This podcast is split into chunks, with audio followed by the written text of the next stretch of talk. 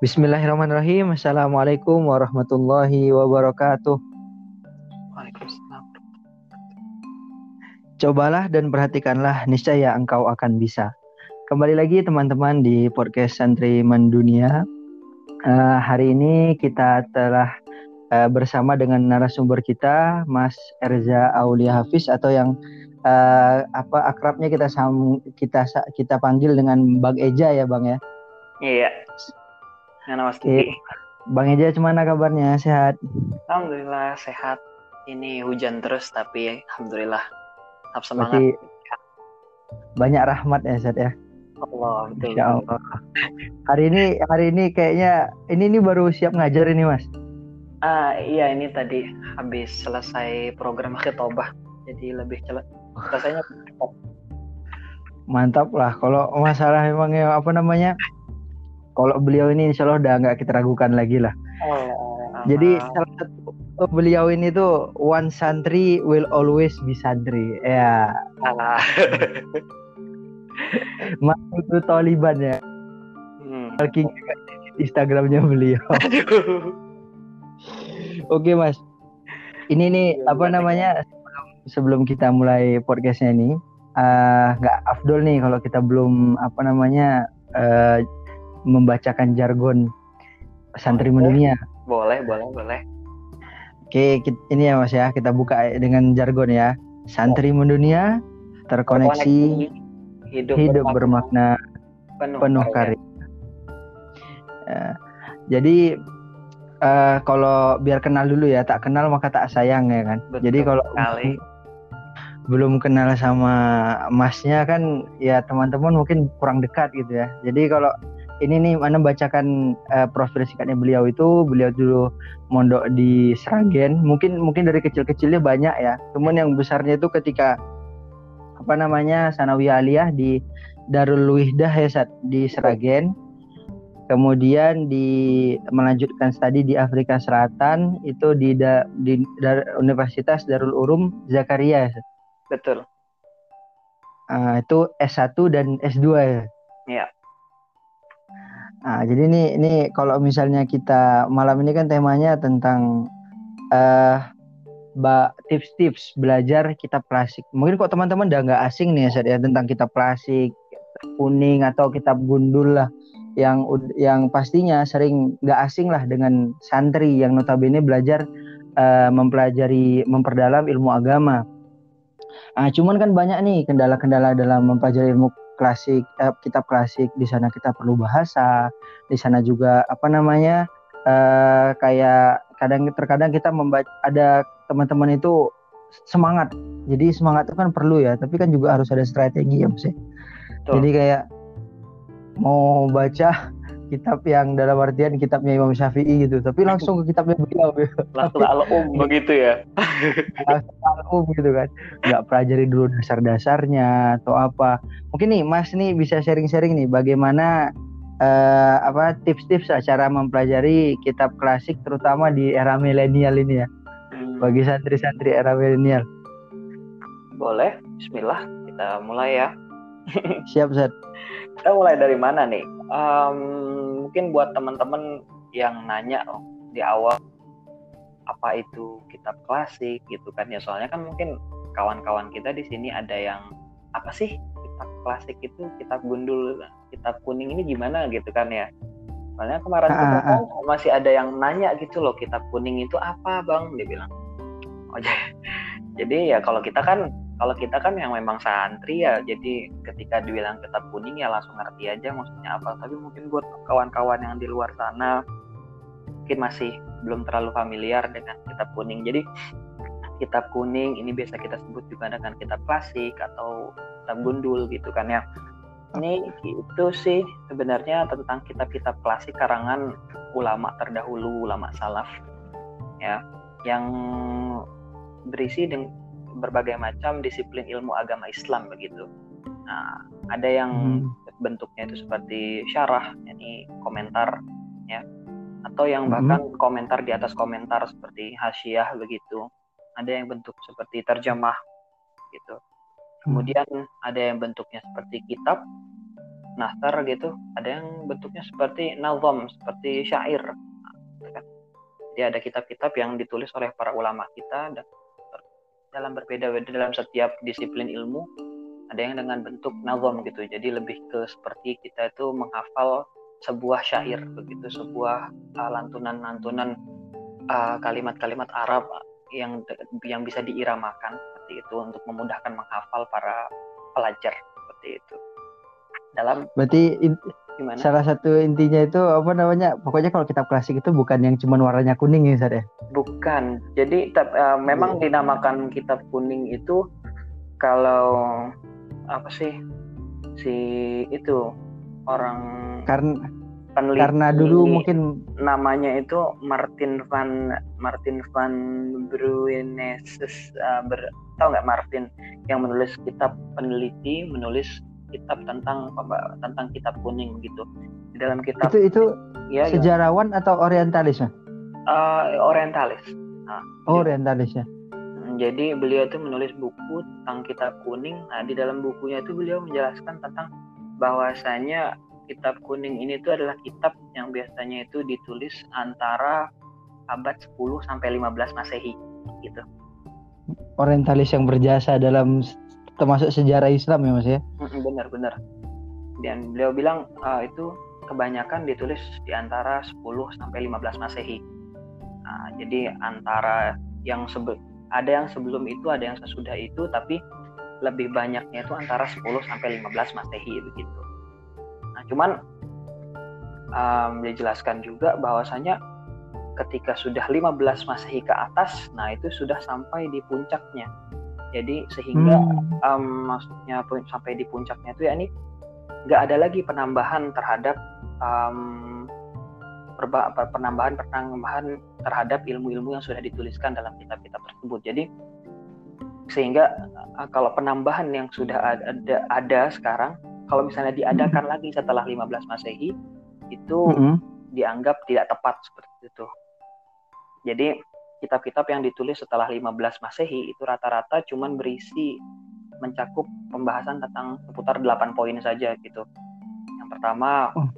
uh, jadi nggak mm-hmm. nggak ada nggak ada nggak ada istilahnya penambahan gitu. Jadi hanya sekedar 8 poin ini saja gitu. Kalau sudah 15 Masehi ke atas gitu. Nah, satu hanya mm-hmm. melengkapi, kedua mengoreksi, ketiga mm-hmm. menjelaskan, yang mm-hmm. keempat itu rangkuman dari karya yang panjang. Kemudian yeah. yang kelima adalah kumpulan dari karya terpisah yang semakna begitu. Kemudian yang keenam itu adalah ya penyusunan tulisan yang tidak teratur begitu, kemudian diatur, ditertibkan. Kemudian mm -hmm. yang mm-hmm. ketujuh adalah rikasan. Yang delapan adalah terjemah. Nah, itu setelah 15 Masehi itu rata-rata cuma seputar 8 poin ini saja. Gitu. dan memang karena ditulisnya itu. karena ditulisnya itu tidak dengan apa namanya tidak dengan harokat makanya kita di Indonesia ini mengistilahkannya itu dengan kitab gundul gitu. Jadi yang tidak ada harokatnya tidak ada rambutnya begitu istilahnya. Jadi ini kitab gundul nih. Jadi memang karena karena tulisannya mas ya. Jadi kalau bisa ada yang mikir itu oh kitab gundul ini berarti yang nggak ada covernya. Bukan gitu juga nah, bukan ya. gitu juga lah Cuman emang kalau kitab kuning ini khasnya itu adalah ya kertasnya itu rada-rada kuning-kuningan gitu. Kemudian hmm. banyak yang nggak di nggak dijilid gitu. Jadi dia tuh kayak bisa dilepas per lembaran gitu. Kalau misalnya kita kita cuman perlu satu halaman gitu habis itu nanti taruh di buku kita gitu habis itu ke mana-mana bisa mutolaah atau merojaah pelajaran seperti itu ke mana-mana. Jadi nggak perlu bawa satu kitab gitu jadi mas ini kan mulai ter, ter inilah terbesit nih kan di benak teman-teman nih. Ini kan ini kayaknya kitab klasik ini kan uh, menarik ya dan uh, dan pastinya sangat penting lah terutama bagi uh, teman-teman yang mendalami apa namanya ilmu Islam juga mungkin yang mempelajari bidang-bidang uh, lain mungkin seperti ekonomi habis itu juga apa namanya tentang tentang kayak matematika atau lain-lain itu kan pasti ada ada kekait, kekait apa namanya kaitan sejarahnya. Ini uh, menurut antum ya, bagaimana cara da, bagaimana cara mempelajari kitab klasik, kemudian uh, apa aja yang perlu dipersiapkan uh, dan apa namanya tips-tips inilah seputar belajar kitab klasik, Mas. Oh begitu. Bagaimana cara mempelajari kitab klasik.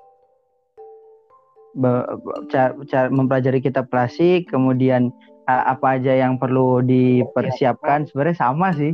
Ya sama sih. ya siapkan uh, intinya itu bagaimana cara mempelajari kitab klasik dan sasarannya itu kalau teman-teman yang di bidang ini itu gimana bidang ini itu gimana? Hmm, kalau sebenarnya sih ya itu um, cara belajar semuanya kurang lebih menjurus ke enam poin yang disampaikan oleh Imam Syafi'i itu. Itu sih kalau kalau yang saya bisa apa aja itu mas?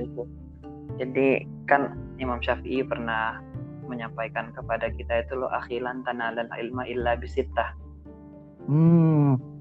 Z yang zakaun wahirsun oh, wajitihadun nah yang itu seombi kan wadirhamun ah ya, ya. jadi itu coba an bisa nih antum antum korek apa namanya jelaskan lah kan mungkin kok kita kan hafal-hafal gitu ya cuman kan mungkin ya kan juga yang mendengar ini kan juga teman-teman kan dari berbagai kalangan. Muzakaroh lah, sama-sama muzakaroh ini istilahnya kan bukan apa-apa. Kalau muzakaroh itu kan namanya mengulang-ulang aja ya, kan semuanya sudah iya. dengar gini. Kan pengulangan itu kan apa peringatan itu kan bermanfaat bagi orang-orang yang beriman kan ya. Jadi ini hanya yeah. hanya sekedar mengulang-ulang saja sih supaya yang lupa ingat yang nggak tahu jadi tahu yang sudah tahu tambah tahu begitu ini ini ini uh, apa namanya yang beliau sampaikan ini sebenarnya arti daripada ayat-ayat Al-Qur'an. Allah ya masya Allah. Jadi ya, ya, ya, ah, gimana? Gimana um, mas? Gimana? Hmm, ya itu kalau misalnya kita mau mempelajari kitab klasik ya. Sebenarnya ini belajar secara umumnya sih. Jadi Imam Syafi'i sudah sampaikan modal kita itu ya apa saja yang perlu harus kita persiapkan itu yang harus kita yang harus ada enam perkara ini. Karena tanpa enam perkara ini kita tidak bisa mendapatkan ilmu tersebut begitu. Jadi Imam Syafi'i sampaikan akhi wahai saudaraku ini kita kita semua yang ini penuntut ilmu. Lantana lal ilmu. Mm-hmm. sekali-kali kamu tidak akan bisa mendapat ilmu. Jadi kalau kita niatnya ini mencari ilmu, tapi di, dikatakan Imam Syafi'i kalau nggak tanpa ini kita nggak akan bisa mendapatkan ilmu gitu. Illa bisitah kecuali dengan enam perkara ini. Saumbika antafsiliha bibayana sekarang saya akan menjelaskan memberitahukan kepada kamu uh, hmm. enam perkara ini dengan detail.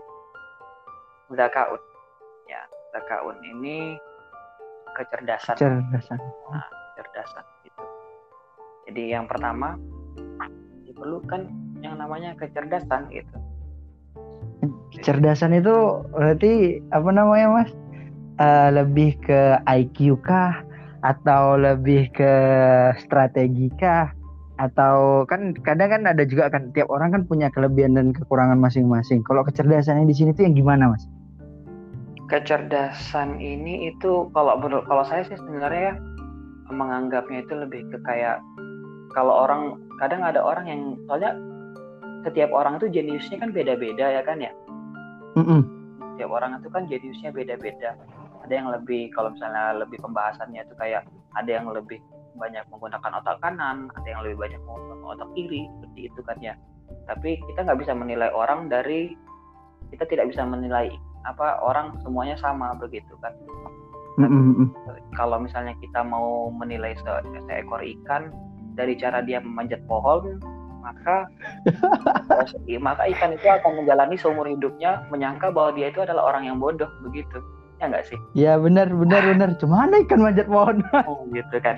Jadi setiap kecerdasan ini sih sebenarnya yaitu um, kalau misalnya tadi itu bilang ada yang bilang dari IQ ada juga yang dari strategi belajarnya ada yang lagi dua-duanya selama dia cerdas sebenarnya selama dia nggak gila sih. Kalau saya sih simpelnya gitu ya selama dia ini bukan orang gila dah gitu gampangnya.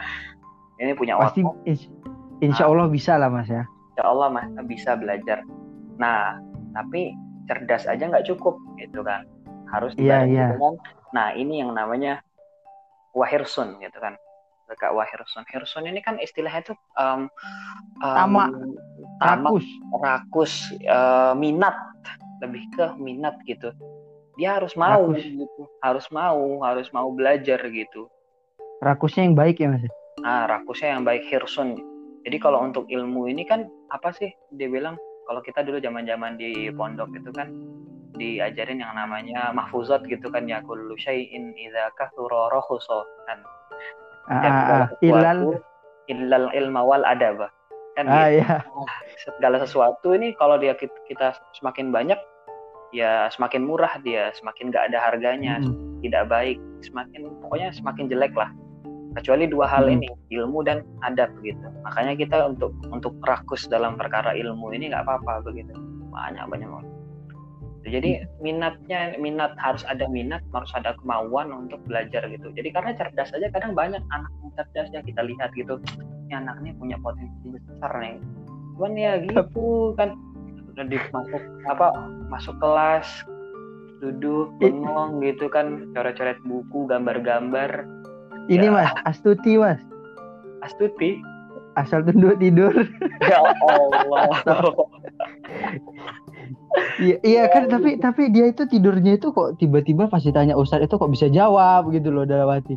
Ini bocah ini kok pinter gitu ya. Tapi kok Oh. kerjanya tidur aja gitu. mungkin dia punya kekuatan pengontrolan alam bawah sadar dia gitu Mungkin Jadi ini mas sambil tidur sambil belajar. Tapi ya nggak. Tapi ya pastinya yang model kayak gitu juga apa namanya kalau kita banding-bandingkan sama teman-teman yang apa ya getol ya, yang rajin, yang akas, yang temen ya kan kalau bahasa Jawanya.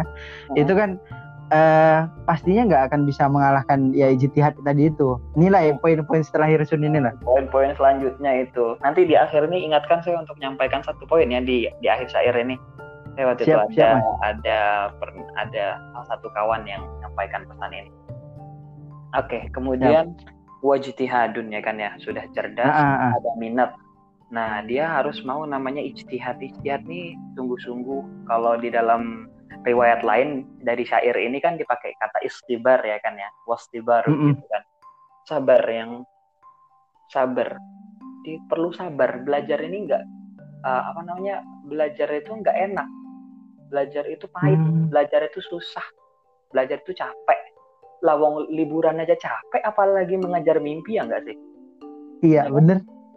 Makanya jadi um, kalau kita misalnya kan banyak kawan-kawan tuh yang nanya-nanya ih gimana sih rasanya kuliah di luar negeri? Ya kan?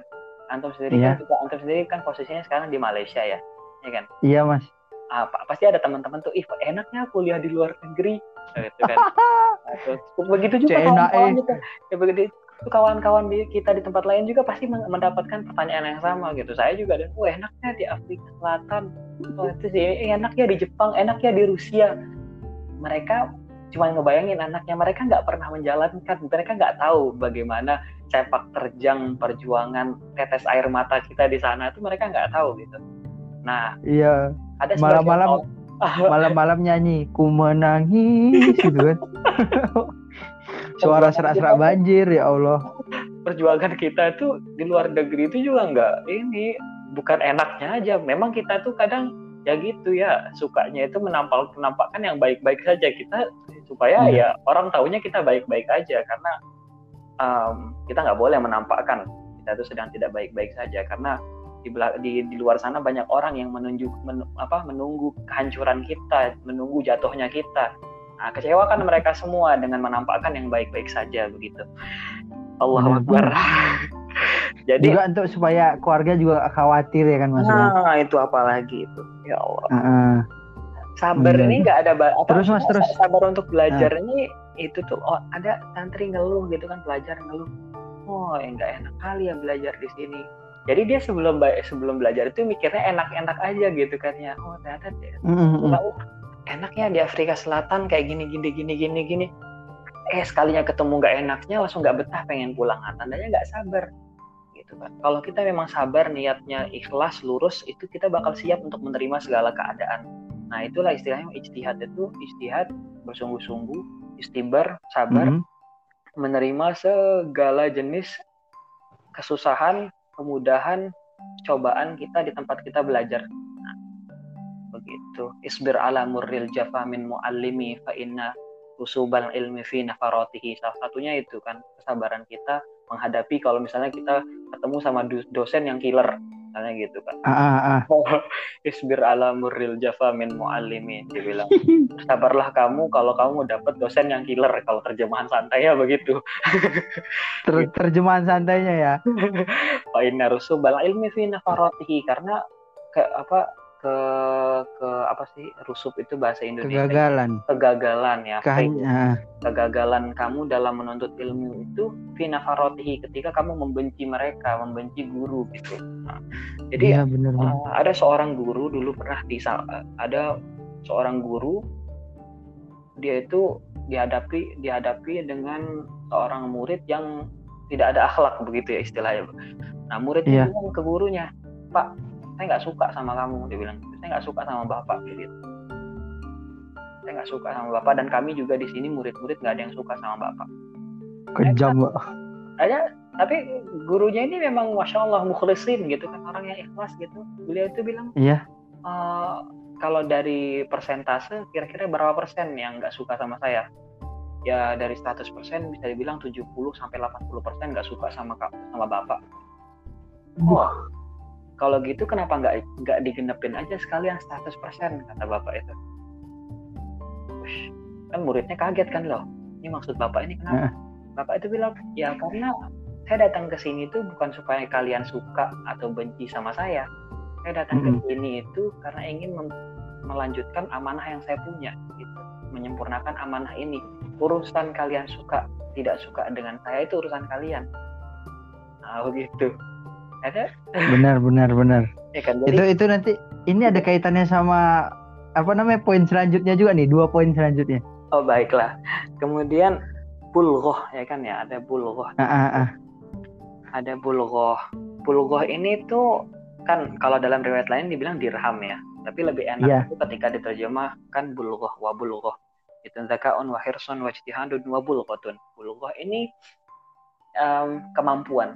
Jadi seorang tuh mau belajar Hmm. mau nggak mau dia harus mampu untuk uh, punya modal gitu ya. Entah dari Iya. diri dia sendiri atau ada keluarga yang siap memodali gitu atau bahasa lainnya beasiswa lah seperti itu. Ya namanya belajar harus ada yang dikeluarkan Ah, ah. gitu. Harus ada pengeluaran kita nggak sedikit gitu untuk beli kitab ya kan ya, untuk beli ah, ah. apa untuk bayar SPP, untuk bayar uang semester begitu kan ya. Untuk Perjalanan. jajan, untuk perjalanan safar, untuk bayar kos gitu kan misalnya ya, Makan. makan, ojek gitu kan. Aduh, banyak banget lah pokoknya. Itu harus mampu juga. Itu ya. Kayak Bener. jadi apa sih eh bulughoh ini juga salah satu em, ya syarat juga untuk mendapatkan ilmu itu. Kita- Hmm. kita, eh, ya, tapi kita, kita lihat juga kan masalahnya em, ada orang yang nggak bisa kita banyak de- dengar cerita gitu. Ada orang yang nggak mampu belajar gitu.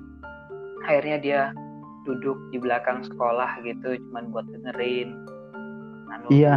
nah gitu kan. Alhamdulillah habis itu pinter dia jadinya. Ya itu eh, pengecualian lah dari setiap dari segala macam banyak kejadian begitu kan. Karena dia sudah berani bersungguh-sungguh begitu sih. Tapi modal ini juga termasuk perkara yang uh, modal ada yang membiayai itu juga termasuk uh, poin penting yang perlu dipertimbangkan juga dalam ilmu begitu. Mungkin kalau kalau bahasa kita sekarang ini kan kalau nyari beasiswa itu kan jauh lebih mudah Mas ya. Mm-mm. Di di hampir di ya kalau kita ya jangan jangan dia terpaku dalam satu tujuan aja karena kan di tiap negara sekarang juga banyak chance habis itu juga dari negara masing-masing pun sebenarnya kalau kita nyari info juga banyak gitu kan. Yap. Mungkin untuk yang tadi apa namanya kalau Mas bahas tadi yang dengar-dengar secara diam-diam dari belakang kelas itu udah teringatnya Three Idea tuh.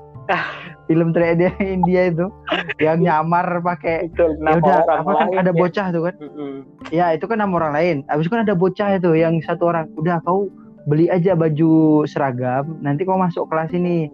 Kalau misalnya kau ketahuan diusir beli seragam lain untuk sekolah lain. Ini ya ya Allah itu dia kan em, kan dia kan itu kan si siapa sih namanya Salman Khan apa Amir Khan dia namanya itu. ya Amir Amir Khan ya Nah, si Amir Khan itu kan ujung-ujungnya kan kuliah dengan nama Rancordas Cancat kan.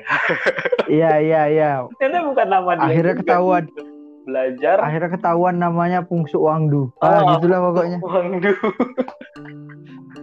ya Allah. Tapi memang Three Idiot juga termasuk menginspirasi lah gitu karena dia bilang ilmu bener-bener jalannya ijazah itu ya hanya secari kertas yang membuktikan kalau kita tuh pernah sekolah bukan pernah belajar. Apalagi pernah pinter. Uh -uh. iya iya. Ilmu ilmunya yang penting padahal mas kan? Begitu. Terus yang dua terakhir ini nih wasuh batu ustazin watulu zamani. Namanya hmm. belajar itu perlu yang namanya sohbatu ustaz perlu yang namanya ada guru gitu. Kitab hmm. banyak kitab banyak. Google ada internet luas sekarang. Tinggal ketik keluar apa yang kita mau tahu. Tapi nggak ada tapi nggak akan ada yang bisa menggantikan posisi guru dalam belajar. Kita benar-benar perlu yang namanya guru. Dari segi apa? Dari segi perkara-perkara rohani ya. Ya ruhaniyah menyambung. Hmm. Menyambung nur barokah dari benar benar dari guru-guru sebelumnya sampai ke sumber ilmu tersebut gitu nah itu yang kadang kita nggak dapat kalau kita tidak berguru dengan hmm. orang begitu kan ada satu makalah yang terkenal makulah terkenal katanya man kanal man laisa lahu syaikhun fa syaikhuhu syaiton gitu man laisa lahu syaikhun hmm. fasyaikhuhu syaitan. Kalau orang yang nggak punya guru, hmm. gurunya ya satu, setan. Gitu. Gitu. Jadi pentingnya punya guru itu di situ. Halo? Iya ya, iya mas. Oh, saya terdengar baik. Um, kemudian uh. ada kejadian hari ini. Kebetulan saya tadi habis ngobrol sama kawan saya dari Kanada gitu ya Abdullah namanya Abdullah Ayat. Yeah. Nah, jadi dia cerita dia habis uh -uh. um, ditanya sama orang begitu. Syekh dia bilang. Tapi ini agak vulgar. Ditanya apa, Mas? Ini agak uh. vulgar sih, agak 18 tahun ke atas pembahasannya. Kira-kira bagus gak saya bahas di sini?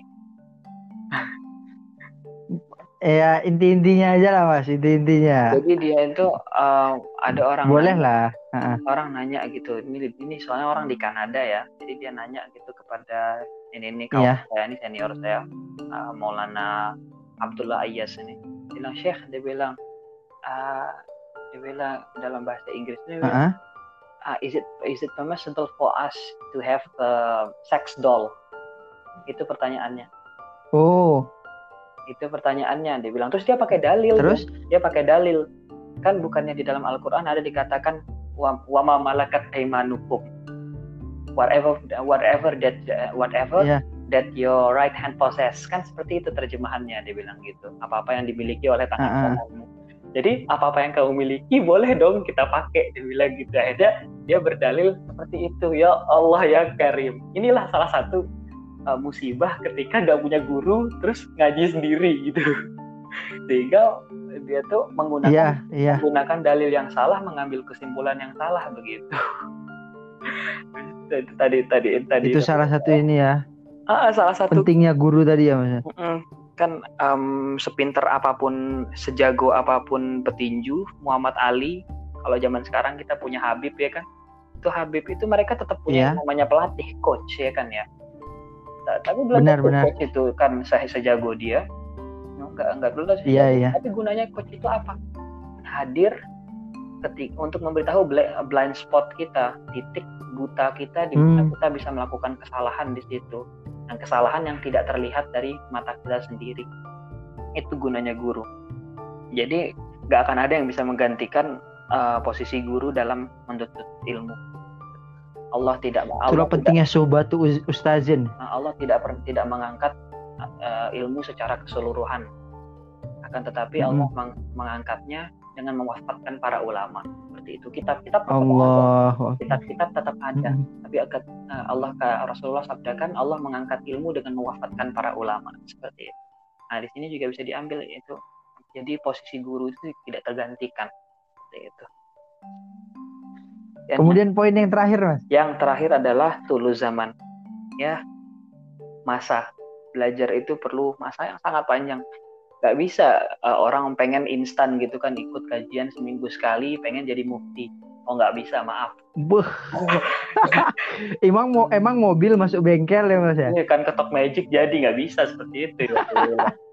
nah, Imam Syafi'i udah belajar dari sejak beliau sebelum balik itu ngafal Quran, ngafal muato, duduk sini safar duduk sama Imam Malik sama uh, ini kan muridnya Imam Abu Hanifah, Imam Abu Yusuf dan Imam Muhammad.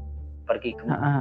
gini travel tiga negara cuman buat belajar doang gitu. Terus saat itu belum ada pesawat ya? Belum ada pesawat itu perjalanan darat semua pakai binatang lagi pakai onta bukan pakai kendaraan bermotor. sekarang nek ya kan.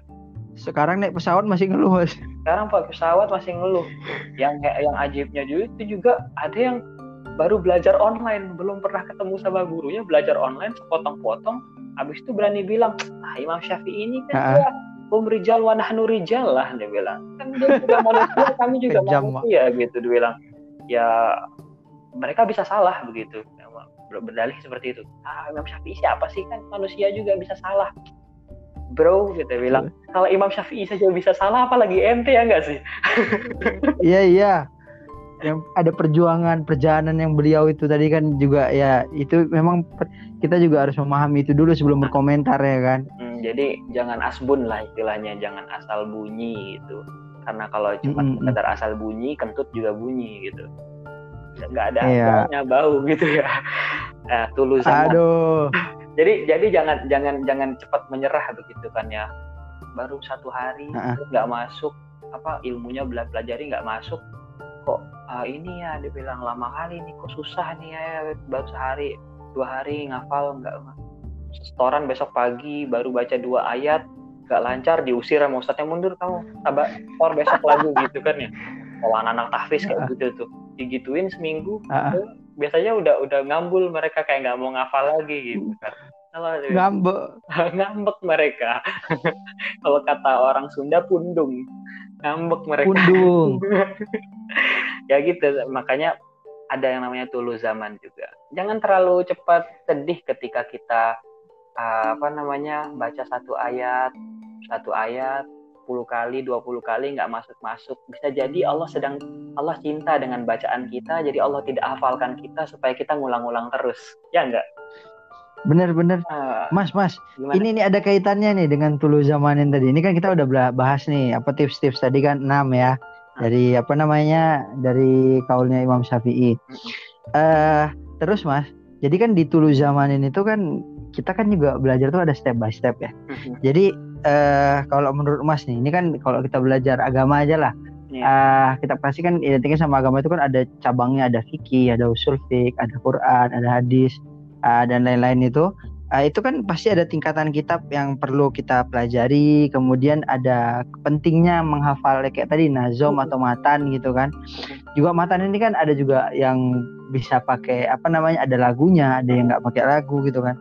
Uh, itu uh, bagaimana menurut mas? Jadi kayak tingkatan-tingkatan apa aja yang perlu kayak misalnya mau belajar fikih nih dari kitab apa dulu gitu kalau hadis apa kemudian pentingnya menghafal matan dalam mempelajari kitab klasik gimana oh, mas? Oh. Ini nanti sekaligus Gimana? mungkin boleh ditutup sama dengan poin terakhir Mas nanti. Oh iya iya. Ini iya. pertanyaan terakhir dan uh -uh. siap siap siap. Jadi kalau sama lah sistemnya itu sebenarnya kayak kita belajar uh, formal begitu ya kan ada TK iya. dulu habis TK nol kecil apa nol kecil nol besar itu masuk SD 6 tahun SMP 3 tahun SMA 3 tahun baru masuk kuliah ya kan ya. Satu uh-uh. empat tahun kalau nggak nggak tiga setengah tahun kalau nggak ngaret gitu kan. S2 ngaret. S3 begitu kan. Itu kan ada tertibnya ya kan ya. Nah begitu, benar benar. begitu juga kalau misalnya kita belajar belajar disiplin ilmu agama Islam ini ini juga ada tertib-tertibnya nggak bisa kita oh saya mau belajar fikih langsung ambil kitab hukumnya Imam Syafi'i. Wah nggak nggak nyampe. stres ya? nggak nyampe itu ibaratnya kita tuh baru masuk TK tapi mau materi ambil SKS-nya profesor nggak bisa. Apa mau mau melakukan penelitian yeah. profesor nggak bisa. Gitu jadi ada tertib. Akhirnya nyal nyalahin kurikulum mas? Akhirnya nyalahin, nyalahin kitabnya. Ini susah banget belajar fikih kalaupun juga dia belajar gitu ya misalnya ada orang gitu nggak pernah ngaji kitab sama sekali terus minta diajarin kitab um ntar ujung-ujungnya dia cuma hmm. belajar terjemahan. Fix cuma terjemahan iya, aja iya, dia dapat dia nggak nggak bakal bisa dapat itu apa sih yang tersembunyi di dalam kitab um itu? Itu apa yang dimaksud dari Imam Syafi'i dalam kitab tersebut begitu. Ada step-stepnya hmm. begitulah. Kalau yang kalau saya sih nggak bisa nyebutin satu persatu ya mas ya gitu. Karena dan pastinya nanti kita bisa lihat lah kalau misalnya di pondok-pondok pesantren di Indonesia ini ada tertib-tertibnya seperti itu. Tapi kalau misalnya dari awal yeah. banget nih ya dari awal banget gitu pasti pasti kita harus punya guru gitu kan.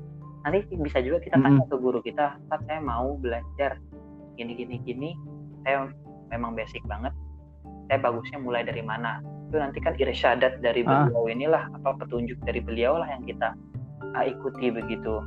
Tapi kalau misalnya, nah, kitab harus kita uh, harus mulai dari kitab apa saja dalam subjek ini. Kalau nahu kita harus mulai dengan apa? Fikih dengan apa? Hadis dengan apa gitu kan. Nah tapi kalau misalnya ini nih kalau untuk untuk pemula pemula gitu kan baru-baru mulai gitu. Kalau fikih kita biasanya pakai itu uh, abis suja matan koya watakrib begitu kalau fikih. Nah, kemudian kalau nahu semua tahu lah ya ajurumiyah al ajurumiyah gitu kan yeah. kemudian apa al kalam wal lafzul murakkabul mufidu bil wad'i nah itu Imriti. Kan. nah itu nanti setelah jurumiyah baru imriti setelah uh -huh. alfiyah itulah mematan gaya takrib kan seperti itu setelah itu kita mau belajar yang lebih tinggi lagi mungkin mau pakai uh, pakai umdatus salik mungkin atau zaman sekarang ada udah sekali atau ada yang kayak uh, uh, uh. kita kita pikir sekarang yang kontemporer tapi bagus juga penjelasannya itu tafsil banget itu tak takdirat sadidah itu juga bagus cuman penulisnya baru nulis kitabul ibadah kismul ibadat sama Islam buyu wal wal faraid sama ya. apa ah. baru baru nulis kismul ibadat jadi bahas oh, oh, oh. tentang ibadah terus mas untuk gimana gimana ah. Itu, ah, ter, ya, ya ya lanjut dulu ibadah terus habis itu kismul ibadah buyuk sama faroid itu sih yang baru ditulis sama di kitab takrar tadi dan habis itu ada minhaj ya kan ya beserta syarat-syaratnya yeah. gitu. Kemudian ada banyak lah tergantung apa yang kita mau kalau hadis bisa pakai uh, kitab terkenal di mana yang kita tahu semua hadis uh, al arba'in nawawiyah. Itu ada uh, pakai adab untuk ngajar adab di awal-awal akhlaknya itu pakai apa taklimul muta'alim tariqat ta'allum. Nah itu. Ya kan? Sorof bisa amsilatut tasrifiyah. Uh. ya habis itu ya itu kan kita kan belajar dengan guru. Kan bisa minta irsyadat dengan beliau Ustaz saya setelah ini belajar kitab apa bagusnya? Gitu. Terkadang kita kalau di pesantren-pesantren itu sudah ada tertibnya oke saat kelas pertama berarti berarti gini ya mas. Berarti memang gimana? Memang apa? Halo ya. Ya mas. Berarti kan yang paling pertama itu harus ada guru dan habis itu juga nanti kan e, dari guru itu juga nanti kan ada komposisi ya. Kayak apa namanya habis itu kurikulum lah yang memang nanti beliau akan uh, bagi tahu ke kita. Nih lo tips-tipsnya. Dan bisa jadi tiap guru pun ada perbedaan lah di dalam artian satu dua kitab ya itu udah udah hal yang biasa mas ya. Mm -hmm, betul. Halo? Iya betul ah ini mas ini ini nggak nggak terasa kita udah 38 menit ya. Ya Allah jadi jadi apa namanya? Mungkin ya minta apa namanya ditutup dengan poin yang tadi yang Mas ingin sampaikan yang poin. Habis itu juga uh, closing statement lah, uh, apa pesan untuk teman-teman yang ada di teman-teman santri dunia yang mendengarkan. Baik, um, kan tadi saya ingatkan untuk ingin menyampaikan poin. Boleh syair, boleh.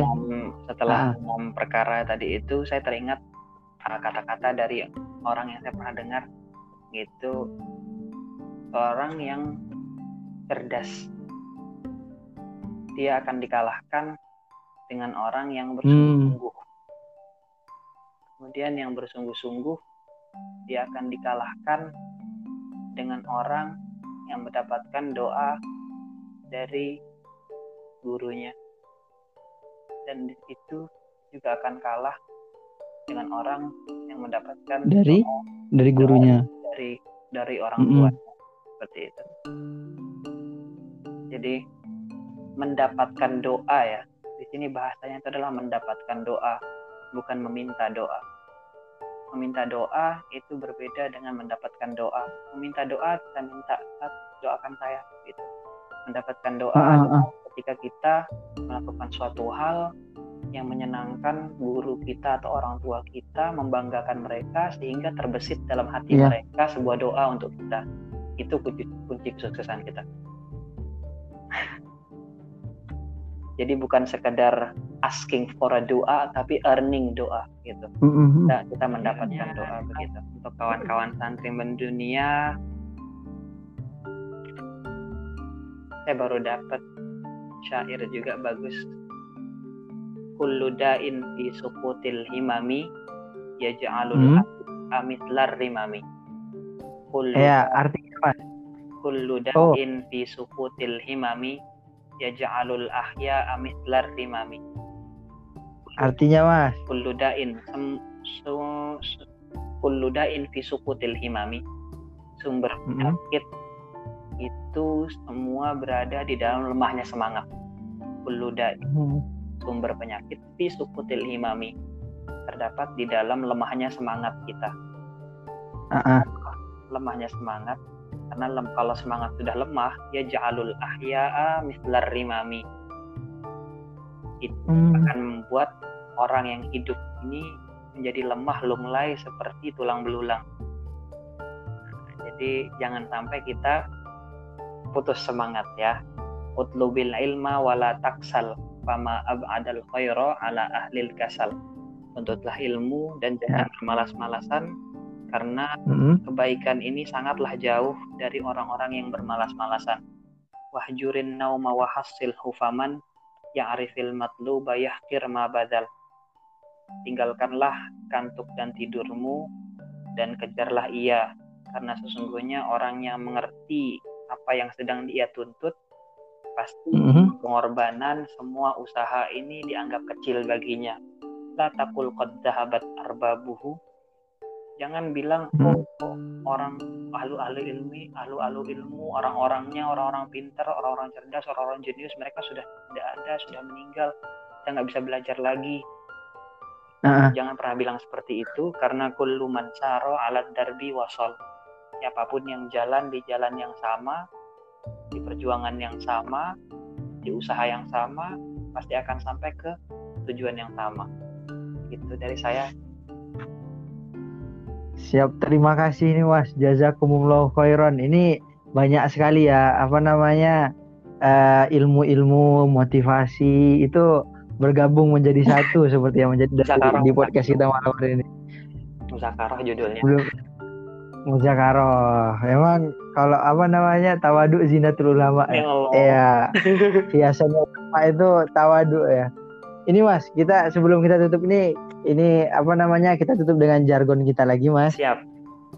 Jargon. Ma, santri mendunia terkoneksi, terkoneksi hidup bermakna penuh penuh karya. Oke, uh, ini terima kasih ya mungkin nggak nggak cukup dengan kata-kata kami doakan semoga ilmu yang antum sampaikan Amin. menjadi apa ya, bermanfaat Amin. wasilah untuk uh, kebaikan antum di dunia dan akhirat. Amin amin ya rabbal alamin. Terima kasih juga untuk santri mendunia yang sudah memberikan kesempatan yang sangat berharga bagi saya untuk bisa sharing dengan kawan-kawan di sini. Siap, Sat. Ini uh, Terima kasih teman-teman yang telah mendengarkan. Jumpa lagi, stay tune di podcast Santri Mendunia. Jumpa lagi di episode yang akan datang. Uh, apabila ada kesalahan, ya datangnya dari saya. Yang benar datangnya dari Allah. Syukron. Assalamualaikum warahmatullahi wabarakatuh. Waalaikumsalam.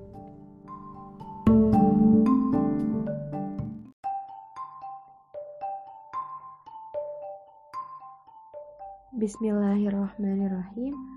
Assalamualaikum warahmatullahi wabarakatuh. Cobalah dan perhatikanlah, niscaya engkau akan mengetahui. Halo teman-teman santri mendunia, apa kabar kalian semua? Sebelum dimulai podcast hari ini, masih pada ingat kan dengan jargon kita? Santri mendunia, terkoneksi, hidup bermakna, penuh karya. Baik, jadi kali ini kita sudah kedatangan salah satu narasumber di mana ia adalah salah satu kawan perjuangan saya. Oke, kita sapa terlebih dahulu. Halo Sal. Halo Muti. Iya, gimana kabarnya? Uh, Alhamdulillah baik. Alhamdulillah. Gimana sehat ya? Muti? Iya, alhamdulillah sehat juga. Muti gimana? Alhamdulillah sehat juga. Oke, nih. Sebelumnya boleh perkenalkan terlebih dahulu mungkin kepada pendengar kita eh, nama lengkap, nama panggil, eh, mungkin asalnya juga dari mana dan sekarang sedang kegiatan apa. Oke. Oke, pendengar podcast ini, uh, Assalamualaikum teman-teman. Perkenalkan, uh, aku Salma Origa Azhar, biasa dipanggil Salma. Uh, asal dari, aduh kalau ngomongin asal, sebenarnya aku bingung ya mau nyebutin kota yang mana karena nomaden banget. Jadi aku tuh lahir di Padang. Ya lahir di Padang tapi bukan orang Padang, aku orang Jawa. Terus habis itu uh, cuman lahir sampai kayak ya sekitar tiga tahunan pindah ke Jakarta nah di Jakarta cuman setahun doang habis itu pindah ke Bogor. Nah di Bogor ini cukup lama sih dari kayak 2006 sampai 2018 nah habis itu uh, kukira bakal stay lama ya di Bogor. Ternyata pindah lagi kodarullah pindah lagi ke Solo. Oke okay, okay. itu uh, uh, itu setahun juga. Uh, cuman sampai 2019 akhir. Habis itu awal 2020 nih awal pandemi Kodarullah pindah lagi ke Lombok tepatnya di kota Mataram kayak gitu jadi gimana ya jelasinnya kalau asal dari mana ya sekarang kalau sekarang aku dari Lombok gitu berarti ini uh, udah keliling Indonesia nih dari ujung iya, ya.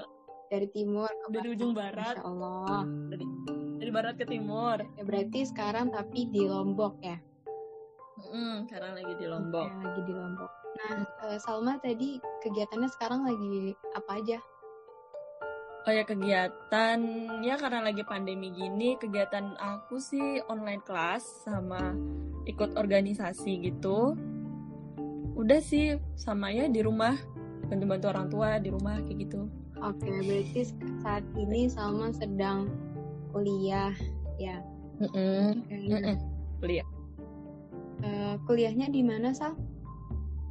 Di International Islamic University Malaysia atau dikenal dengan IIUM. Oke, okay, IIUM.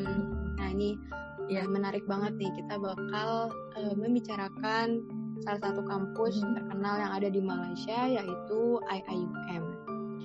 Nah, ya. uh, Salma boleh nggak diceritain singkat nih uh, gimana sih -hmm. gambaran IIUM kampusnya seperti apa misal dari hal akademik atau uh, apa yang diunggulkan oleh IIUM itu sendiri contohnya seperti pengajaran Islam atau dan lainnya mm -mm.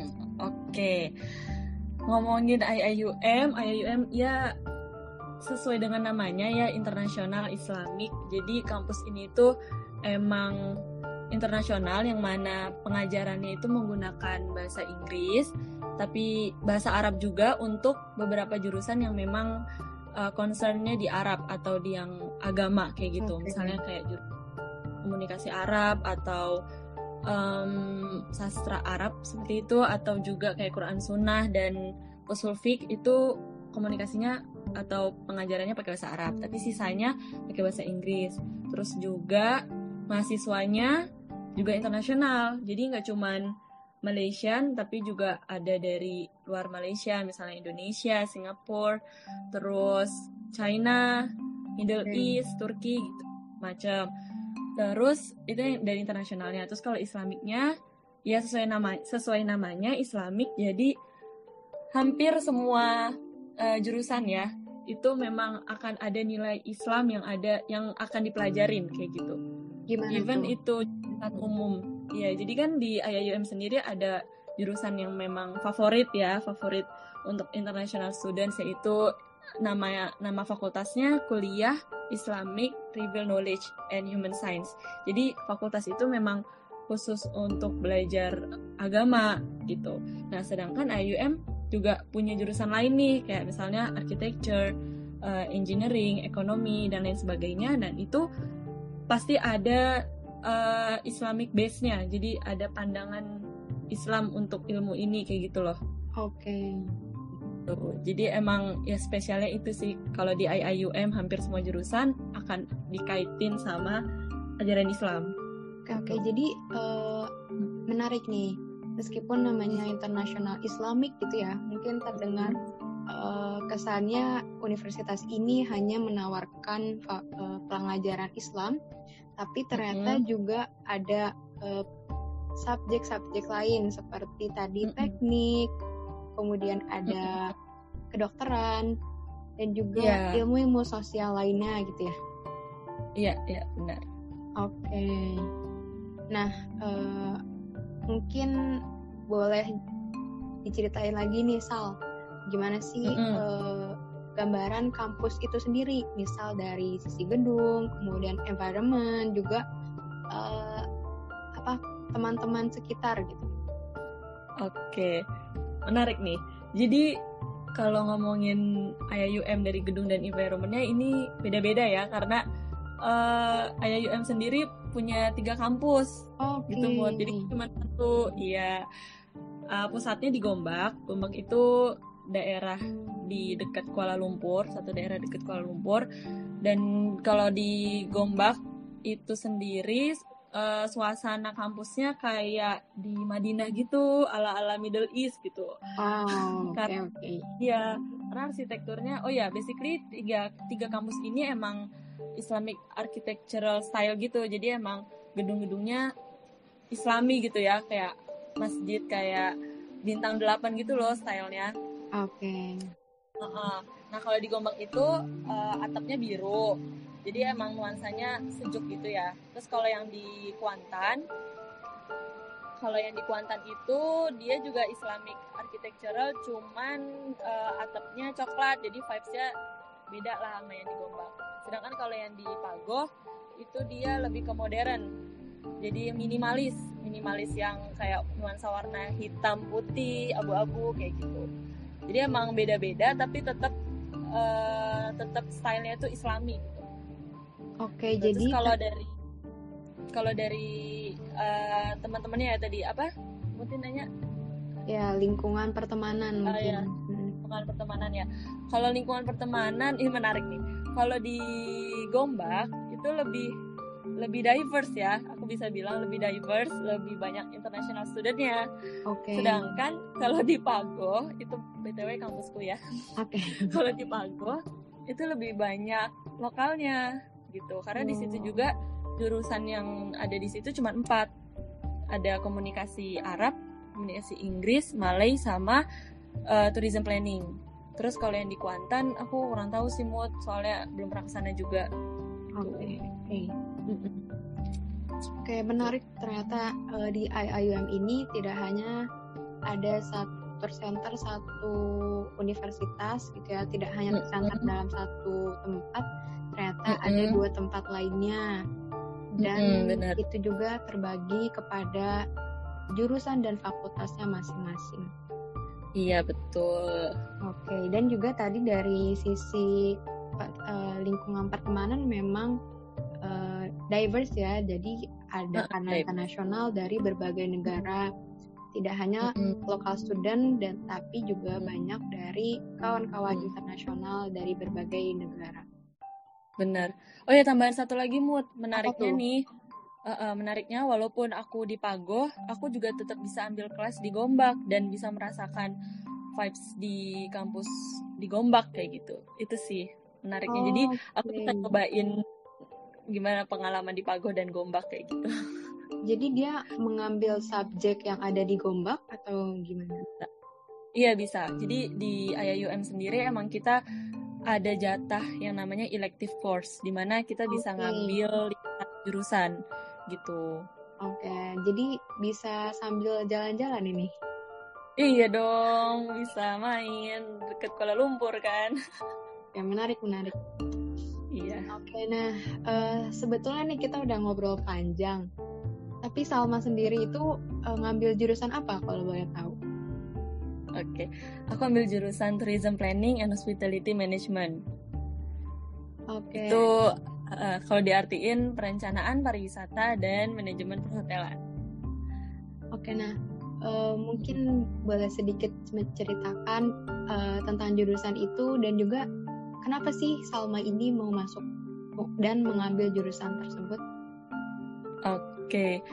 uh, kalau ditanya kenapa ya aku mau ngambil jurusan ini, sebenarnya uh, emang aku tuh punya niat kalau lanjut kuliah uh, mau ngambil jurusan yang ada manajemennya gitu, yang emang ada manajemennya itu. Tapi ya terlepas dari fokusnya apa itu bebas gitu. Nah terus kebetulan pas mau daftar IAUM nih ada jurusan yang kok menarik gitu. Kenapa menarik? Karena ini tourism, tapi kok uh, offered apa ya ditawarkan di kampus Islami gitu.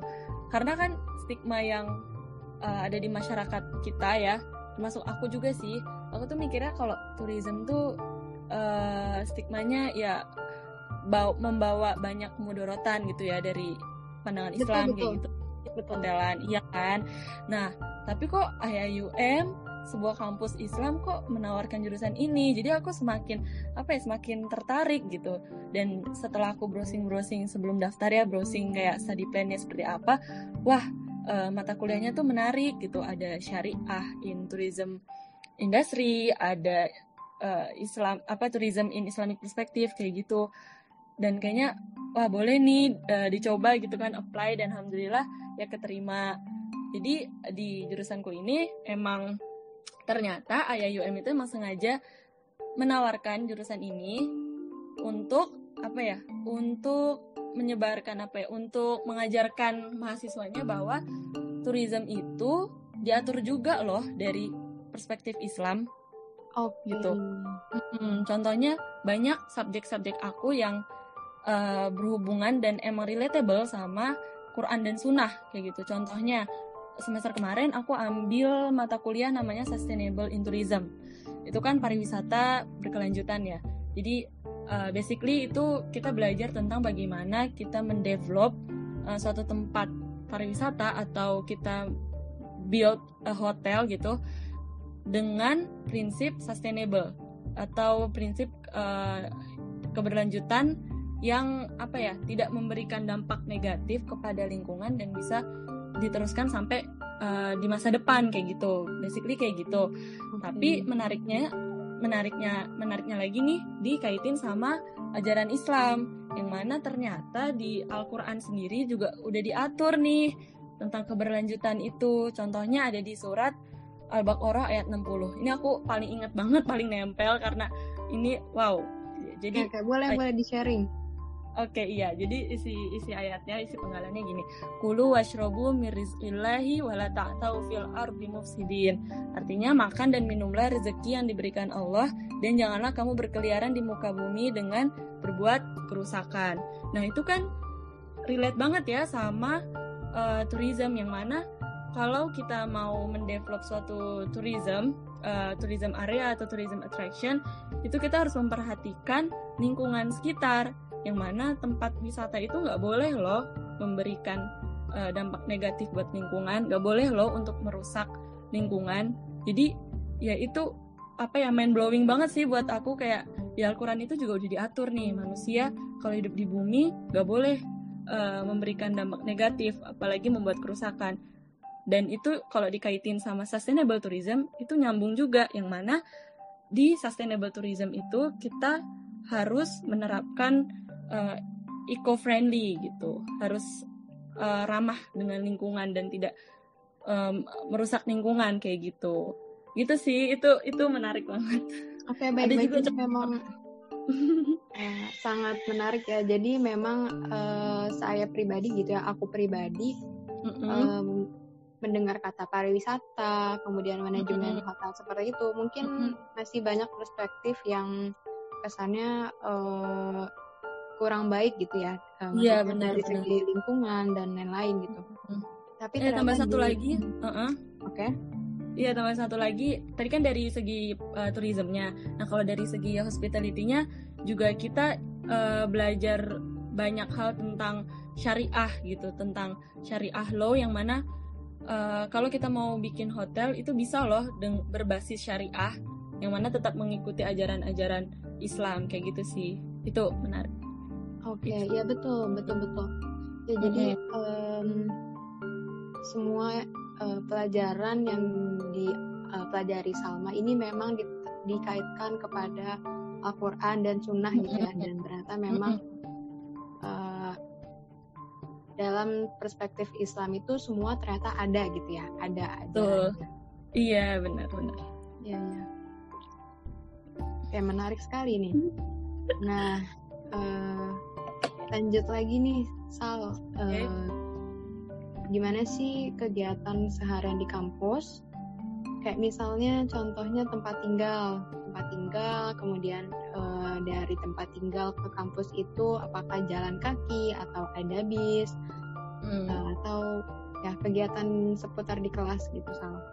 Oke oke. Kalau kegiatan sebenarnya sama sih kayak mahasiswa lain ya. Pagi kuliah sore sampai sore gitu. Terus nanti paling kalau udah free sore malam itu diisi dengan belajar sama ada meeting-meeting kecil buat organisasi sama meeting project gitu sih. Terus uh, itu weekdaysnya kan selama empat hari. Ntar tiga tiga hari weekendnya paling ngerjain tugas atau enggak ya jalan-jalan.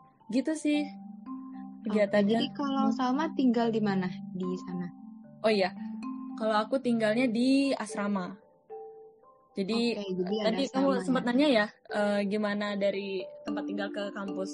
Jadi yeah. sebenarnya, uh, jadi sebenarnya UM itu emang uh, menyediakan akomodasi, uh, menyediakan asrama, tapi nggak wajib gitu. Kita boleh milih juga kalau mau tinggal di apartemen di luar itu boleh. Tapi ya itu sih pasti ada enak nggak enaknya ya karena kalau misalnya tinggal di dalam ya enaknya deket sama kampus tapi kalau di luar ya jauh tapi enaknya apa ya menurutku deket deket sama uh, misalnya pusat perbelanjaan atau bisa jalan sampai ya nggak ada nggak ada batas waktu gitu loh karena kalau di kampus itu ada curfew-nya ada batas waktunya jadi kalau oh. uh, kalau kita jalan keluar dan uh, balik ke kampus itu melewati curfew ya dikunciin gitu atau enggak ya ada sanksi gitu jadi gitu. kayak asrama betul-betul asrama ya iya pesantren gitu oke oke menarik menarik eh, jadi tadi kalau misal dari asrama ke kampus itu berapa menit dari asrama ke kampus uh, deket sih uh, enggak tergantung ya tergantung kalau di Gombak itu gede banget jadi tergantung kamu di fakultas mana dan okay. asrama. Kalau Salma sendiri? Kalau aku agak jauh sih, 10 menit naik transportasi. Jadi biasanya naik bis gitu. Kalau di Gombak juga ada bis sih, ada bis. Uh. Bisnya bis kampus? Iya bis kampus, gratis. Oke. Okay. Jadi yeah. memang ada akomodasi yang tersedia oleh kampus ya? Yap, betul. Oke oke oke, ini udah ngebahas tentang um, jurusan, kemudian akomodasi kampus dan lain-lain. Nah, hmm. jadi selama selama kuliah di Malaysia ini apa sih hal yang membuat nyaman kuliah di sana? Aduh, nyaman. Karena ada dia loh. Aduh, aduh, aduh. Aduh, aduh, aduh. Enggak, enggak. Oke, yang bikin nyaman kuliah di Malaysia. Hmm, aku bisa bilang ada tiga faktor ya. Ada tiga faktor yang bikin hmm. aku nyaman. Jadi yang pertama, international exposure-nya. Jadi uh, walaupun Malaysia ini 11-12 sama Indonesia, tapi uh, untuk mendapatkan international exposure itu gampang banget karena teman-teman kita, teman-teman kita sendiri di kampus itu udah dari udah diverse banget gitu loh internasionalnya. Dan juga orang-orang di sana kan ada tiga ras yang berbeda ya nggak? Ada betul betul. Uh, Cina, India, sama Malaya kan ya? Melayu. Mm -mm. Jadi emang dari merekanya sendiri juga udah diverse, ditambah mahasiswa di kampus di kampus-kampus Malaysia juga aku yakin pasti diverse juga ya banyak international studentnya. Jadi itu sih serunya kita bisa cultural exchange sama mereka, bertukar pikiran, bisa tahu bahasa mereka, bahasa Thailand, bahasa Cina gitu itu seru sih dan langsung kan berkontak langsung itu. Betul. Yang, ah, mm -mm. yang pertama terus yang kedua environmentnya. Environment di sini maksud aku uh, dari sisi Islaminya sih. Jadi walaupun kita di luar negeri gitu ya, tapi kita tetap bisa menjalankan ya, ibadah kita as a muslim gitu. Seperti di Indonesia. Jadi uh, kayak nyari makanan halal itu gampang. Mau menjalankan ibadah kayak puasa atau tarawih itu tuh juga di, di apa sih? Dilaksanakan juga kan sama lokal nah, sebentar sebentar mungkin uh, ini ya salah satu hal yang mungkin uh, menjadi bahan pertimbangan buat teman-teman Indonesia yang mau kuliah luar negeri. Misal hmm. apakah bakal sulit mencari makanan halal? Apakah hmm. akan sulit beribadah? Nah hmm. ternyata kalau di Malaysia sendiri itu memang sangat dimudahkan ya. Bener banget. Alhamdulillah. Lanjut lanjut. Iya itu dari environment ya itu sih dari segi islaminya. Karena emang orang tua sendiri sangat apa ya kayak mengkhawatirkan gitu apakah kuliah di luar negeri tetap bisa menjalankan ibadah as muslim gitu kan. Tapi ternyata ya mudah karena ya Malaysia sendiri adalah negara yang uh, muslimnya itu banyak ya majoritinya majoritinya muslim gitu. Terus uh, yang ketiga itu education sistemnya kalau di sini maksud aku tuh kayak uh, pembelajarannya pakai bahasa Inggris gitu. Jadi itu sih yang jadi main reason aku kenapa mau kuliah di Malaysia. Karena kita kuliah kita dengerin lecturer itu pakai bahasa Inggris. Kita ngomong sama temen pakai bahasa Inggris. Kita presentation juga pakai bahasa Inggris. Ngerjain exam juga. Jadi kayak apa ya skill bahasa Inggris itu bisa dilatih in daily in daily life gitu. Karena menurutku kayak bahasa Inggris itu bukan suatu teori yang cuman dipelajarin dihafal udah. Tapi lebih ke praktisnya gitu loh. Dan di Malaysia sendiri kalau kita uh, speak in English itu bukan menjadi hal yang ih apaan sih lo ngomong bahasa Inggris? gitu. Menurutku enggak sih. Karena di sana ya emang second language-nya English ya. Jadi ngerasa enak aja gitu uh, ya, jadi membantu, membantu. mendevelop kemampuan kita dalam berbahasa Inggris ya? Benar benar benar. Belajar ya sambil belajar sambil praktis gitu. Itu betul itu alasan aku tuh tiga itu. Oke. Okay, nih memang seru banget ngebahas tentang perkuliahan di Malaysia ya. Iya. Uh, oke okay, mungkin ini ada uh, terakhir ya Sal. Oke. Okay. jadi selama kamu sudah menginjakan kaki gitu ya ke Malaysia hmm. uh, boleh dong sharing apa yang membuat apa yang memotivasi kamu gitu untuk selalu tetap semangat dan juga uh, mengerja melakukan hal-hal kebaikan. Oke, okay. uh, motivasi ya. Um, kalau motivasi aku selalu ini sih selalu ingat motivasi ini. Jadi khairun nasi anfa'uhum linas. Sebaik-baik manusia adalah yang bermanfaat untuk orang lain. Itu selalu aku pegang teguh banget ya. Kayak di setiap kegiatan apa pun itu karena apa ya ya setiap amalan kita yang kita lakukan dengan niat yang baik yang benar itu akan dihitung ibadah gitu jadi nggak ada ruginya sama sekali kalau ada temen yang minta bantuan kita ada temen yang menanyakan suatu hal yang dia nggak tahu dan kita tahu terus kita kasih tahu itu uh, apa ya bisa dinilai ibadah gitu. Kecuali bukan dalam ujian ya. Betul betul. Ya itu sih itu motivasi uh, ter ter apa ya terbesar aku untuk tetap semangat kuliah dan menjalankan aktivitas gitu. Oke okay, ya, masya allah nih menarik sekali gitu ya. Sebaik-baik manusia adalah uh, manusia yang bermanfaat untuk yeah. orang lain gitu ya mm -mm. oke nih Salma terima kasih banyak atas waktunya ya iya makasih juga udah dikasih kesempatan buat sharing. Ya, uh, ini sangat menginspirasi gitu untuk kita semua dan semoga Salma tetap menjadi insan yang bermimpi setinggi langit tapi tetap membumikan kebaikan. Amin. Hikmah yang bisa kita petik dari pembahasan kali ini yaitu di mana pun kalian berada, tetaplah menjadi orang yang mengambil manfaat dan menebarkannya ke lingkungan sekitar. Oke teman-teman, sampai ketemu di episode selanjutnya. Wassalamualaikum.